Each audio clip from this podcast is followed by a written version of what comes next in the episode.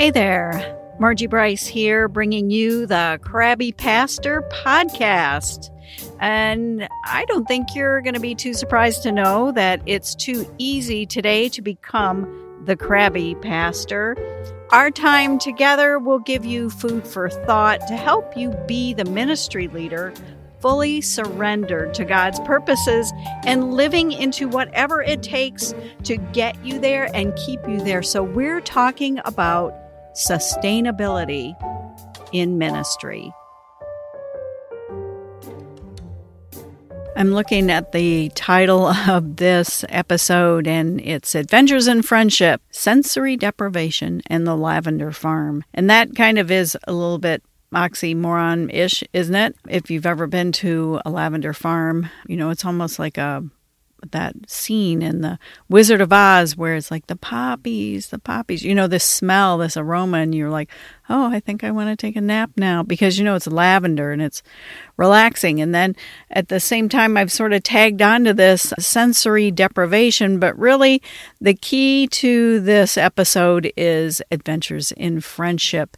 And I guess I have a unique set of friends and they sort of think that I'm up for anything, apparently, because they'll ask and I'll go, Oh, what? Do what? So, first off, my one friend called me, and this is two separate friends, and it was over a period of years actually that these two episodes or adventures really uh, happened. The first was a friend who, in the, the depths of winter in Michigan, if, if you can imagine that, asked me if I wanted to go with her, they had these salt water tanks that you could lay in the water and you just float. And it's supposed to be real relaxing. And she said i want to go i want to try this out. Will you come with me? And mm, i asked her a few more like what? It's a what? And at the end of the day i just thought you know i probably need to get out anyway you know, and go do something else. And when she said the water, the temperature of the water matches your skin temperature, I thought, okay, I could do this. I could do this. So we went on this little adventure, and you get your own room and your own pod thing that they do close. I was a little concerned about that closing. I can be a little weirdly claustrophobic in places and at times. But you get basically get into this tank and you just float. It's there's not a lot of water in it. I think it's just enough for you to just barely float in there and you that's it. That's all you do as you float. Now, I think it was for an hour. And I thought, oh, good heavens, what am I going to do for an hour with my brain in there. That was a challenge. So I did get in there and got less phobic about if I close this thing, am I going to be able to get back out? Are they going to remember that I'm back here? You know, if any of us have gone to a, a doctor's office visit and have forgotten that they put you in a room and, you know, a lot a lot of time has gone by and you you want to go stand out in the hallway and go hey i could be dead in here you know? You know you kind of those thoughts come back when you're about to just lay in a tank of water and close this pod thing over top of you the lid basically is what you're closing. You know the water felt nice and it was real salty so you you were like extra floaty in there. And you had the option too of there was electrical buttons in there, which made me a little nervous, but I just figured, okay, hot tubs work, so this has got to be okay. All of this has got to be okay, right?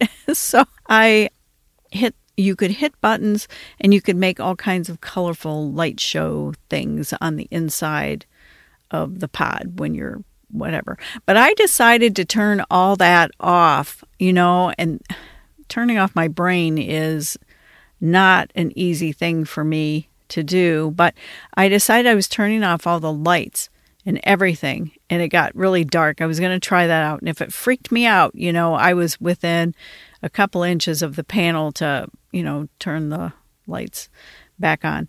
And so I turned that off. So basically, I was pretty sensory deprived. You know, if I opened my eyes, I could see absolutely nothing nothing, nothing. I could hear nothing. I turned the music off. I turned off the lights, lights, the colorful ones, and I just lay there and did nothing for a whole hour, just about. You know, well, all right, let's say 45 minutes by the time I got myself mentally situated and figured out what I was going to do, which is nothing. It, it took me a few minutes to decide how I was going to do nothing. But I did for a whole hour. Just existed for, you know, under an hour, to be honest. It went by more quickly than I expected. I, and this is not an advertisement for these kind of things either. What it might be an advertisement for is, you know, if your friends have enough nerve to connect with you and say, hey, you want to do this crazy thing? You know, you might want to go unless it's parachute jumping. That I probably would draw the line at. I'm not a fan of heights and stuff. And definitely jumping out of a plane would not be high on my it's nowhere on my any list other than the do not do this list but it is an advertisement though for doing nothing for a moment so i had a friend drag me basically into doing nothing for a time period and just be and just exist. And what did roll through my head, though, while I was floating there in the dark, was this this brings a whole new meaning to be still and know that I am God. That really did resonate with me to just be who I am, know that God loves me in that moment, and just savor that. And it was also an experience of just stopping, just stop. I mean, if you're really caught up in the doing, doing, doing, and you feel yourself getting a little crabby over it, you know, it wouldn't be such a bad idea to find one of these little tanks and experience doing nothing. If you can't make yourself do nothing any other way, this is a good one. So I really was uh, deeply indebted to my friend who said, Hey, I want to go try this out. You want to come with me? So I just thought, okay, this is probably the craziest thing that I've done, and I still think it is pretty high up there for for me. Um, but I learned about taking friends up on their crazy ideas and enjoying an experience together because we had a great lunch afterwards and just chatted about you know what we thought about it and and whether we do this ever again. And no thank you we did not want to buy a membership where we would do this regularly although i have to say even though even though the gal pressured her her best at the place and the place wasn't close to us we had to drive more than an hour i thought you know you know, I should recommend to a lot of my ministry leader friends, we should all go do this once a month to just lay there and just do nothing and float. You're not even supporting your body, you know? there is a real benefit to this. If you can't stop yourself any other way, go find one of these tanks. So, and I, I'm sure they don't call it sensory deprivation. I think they call it a float. A float. So that sounds a little bit better of a name. So I was really grateful for my friend who dragged me into that process. Hey, Margie Bryce here, and I have something free for you. If you are unsure of what your mindset is when it comes to self care, if you know you should do self care, but you're just not sure how to get that rolling, how to get started, I have a free ebook for you. And it is about radical self care, and it will get you started thinking about it and has lots of helpful information. Actually, what it is more than anything else is a journal style kind of piece that will help you work through the process of self evaluation so you get a sense of where you are with self care. So, to get this free ebook, I'm going to put a link in the show notes, and you can access it from there. And it can help you get started on the self care that you know you should be doing anyway and get you started maybe on taking some definitive action to ensure that you have the sustainability necessary to go the distance with God.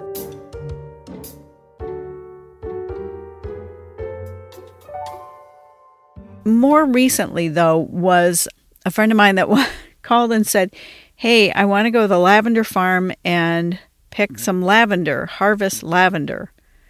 And I said, You do? She says, You want to come with me? And I thought, Well, what am I going to do with lavender? when I cut it. I mean, I really, I still don't know. It's sitting, it's this fresh of an experience that it's still sitting in a, a, a big vase of water and I still don't know what I'm going to do with it, but it smells amazing, I have to say. And then, of course, you want to go take a nap. But my friend, we walked out at the lavender farm, which I have never been to a lavender farm, which enough, you know, that's enough of a reason to go sometimes, as if you have a friend saying, hey, let's go do this, you know, and you've never done that. That's the time to go. I think she's been out there a few times, and so I kind of felt like she knows what she's doing and I always like to feel like I'm at least looking like I know what I'm doing, even when I don't. I like to know that. So I went to the lavender farm and they gave us little bands that we could you can pack a bunch as long as it fits in this band, which is a lot of lavender, I have to tell you. And then they gave us scissors, and uh, my friend and I tromped out there, and, and it was a great day, low humidity, not super hot, not super sunny. And this thing was huge. We just kept walking and walking. And of course, the Lavender Festival had happened a couple weeks earlier. And so there wasn't as much lavender to be had and to be harvested as there had been, she said, in previous visits. But we just kept walking and walking. I think there was at least 20, maybe more acres of lavender. So we just kind of wandered around out there and wandered around. And eventually we stopped a couple places and snipped and got our bunches of lavender. And, and we were there maybe an hour, a little over an hour. We wandered in the gift shop, which was very nice, and just kind of, you know, basically putzed around, just putzed around. And sometimes that's a good use of your time too, is just just to putz around in something that doesn't mean much more than being present in the moment. And if you're like me, you know, if you're the least little bit visionary, you look ahead to what's coming, and sometimes you get antsy that today doesn't look like it's lining up with where that vision is going. And so then you get this internal thing going that you ought to be doing something to make that vision down the road happen. Or you're somebody that looks a lot at yesterday and, and you fret and regret a lot. Or you have stuff even for today that you can fret about and worry about. But sometimes, you know, a trip to the lavender farm can just keep you in the moment and just enjoying someone else's company with your little scissors. It was not very, you notice that both of these things are not very demanding things to do. And maybe that's what my friends think I need. Maybe that's the issue. My friends look at me and go, You need to chill, sister. And so, uh, you know, these are the kind of invitations that I get. So we sauntered around and then we went back to her place and had a bite to eat. And I have to say that for some reason, in that moment, in that time together, and we're back at her place, and, you know, we were just chatting. I ended up sharing some things that were very troubling to me and of great concern. And oh my goodness, she listened. And it was over a situation that had happened a week before. And she looked me in the face and said, Why didn't you call me? Why didn't you call me? I would I would have, you know, talked to you then. I was like, Well, you know, you just don't want to be that friend to your friends. And she said, No, I want you to promise me from now on, when something like that happens and you're that upset, you, you need to call me. And so it ended up being a very wonderful moment. It's a friendship that we've had since our kids were little, and that's a long time. I won't give you the number, but let's suffice it to say our, our children are adults and we've been friends a long time. And there were times that we were closer than other times. And it just was a very knit me together with my friend kind of moment. So, and and that's not her intent when she invited me, she was just like, oh, let's just walk around and snip the lavender, and lavender smells good. And, and well, what do you use lavender for? Because I've got to have, you know, a function for what I'm doing at all times, which is, you know, ridiculous in some cases. And, you know, she says, Oh, well, I just, you know, cut a couple, I'm put them on gifts and I wrap it with, and I've received stuff from her like that.